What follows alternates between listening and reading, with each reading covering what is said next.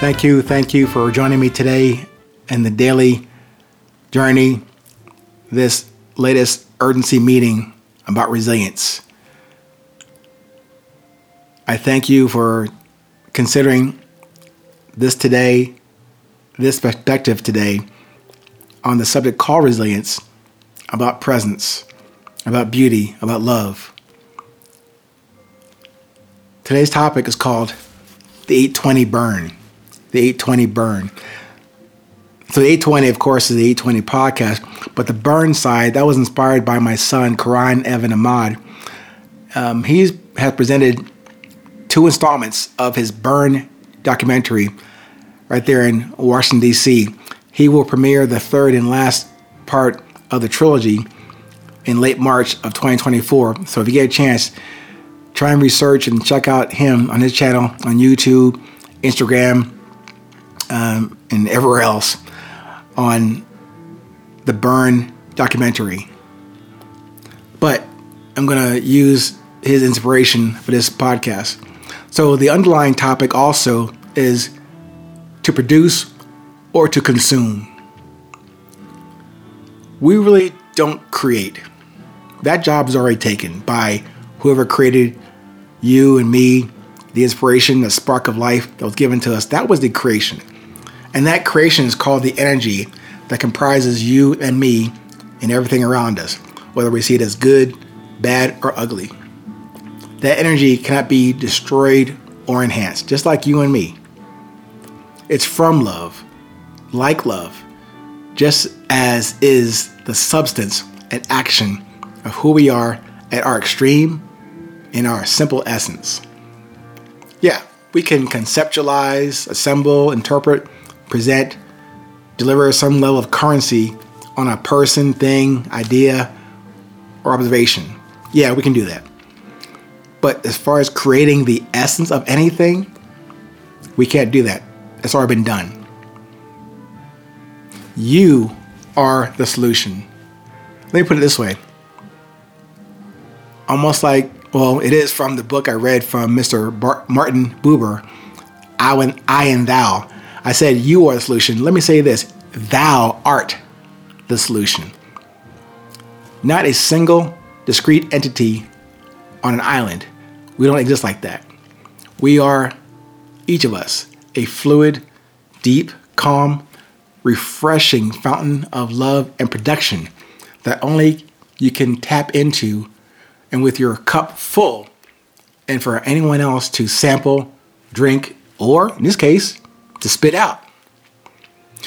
This to me is also the meaning of love. I cannot take you there. I'm definitely not an MLK Jr. Uh, don't have that quality or that dexterity of speech and wisdom and spirituality. But I can only show you my view of what exists between us, what connects us, and really that never separates us. And that's just the best mindset I can provide for you today. So consider this as the baseline burn. The baseline burn. I mentioned in other earlier podcasts about that underlying constant connection that we all have.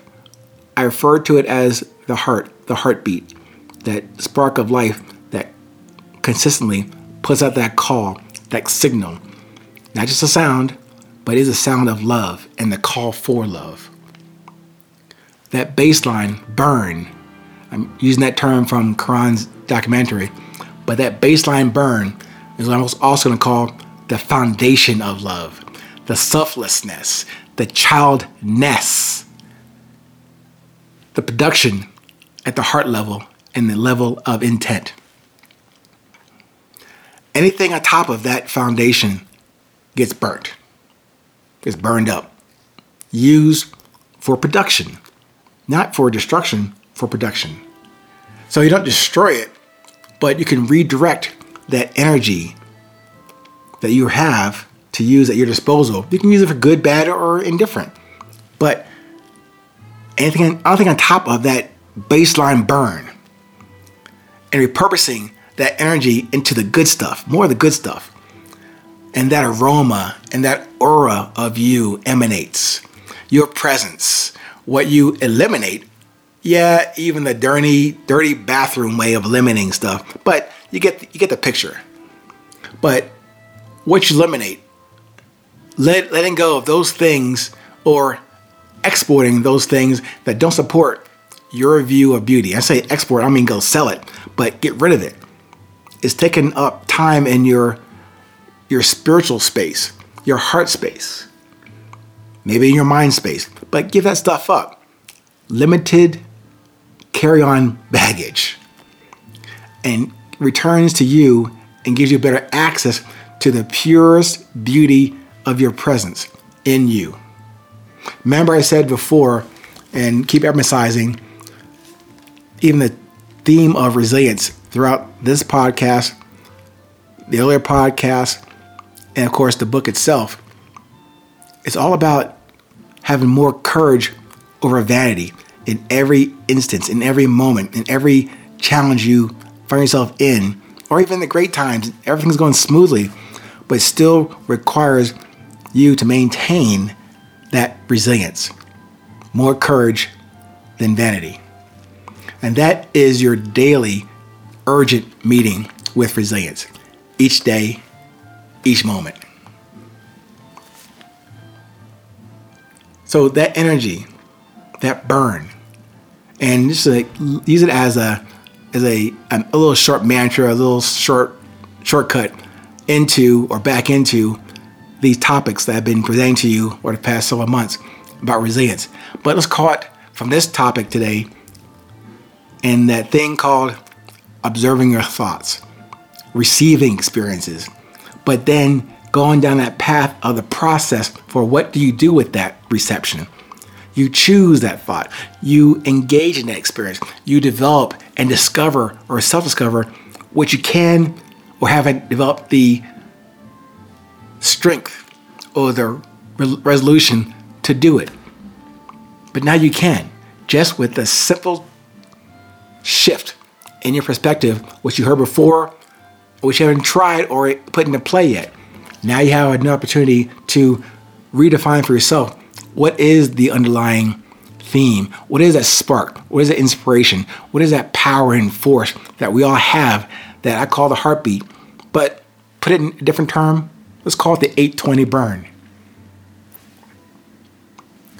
Given that observation, maybe will allow you, enable you easily, is that a word? more with more ease to fight for your life, to live your life, to love your patience.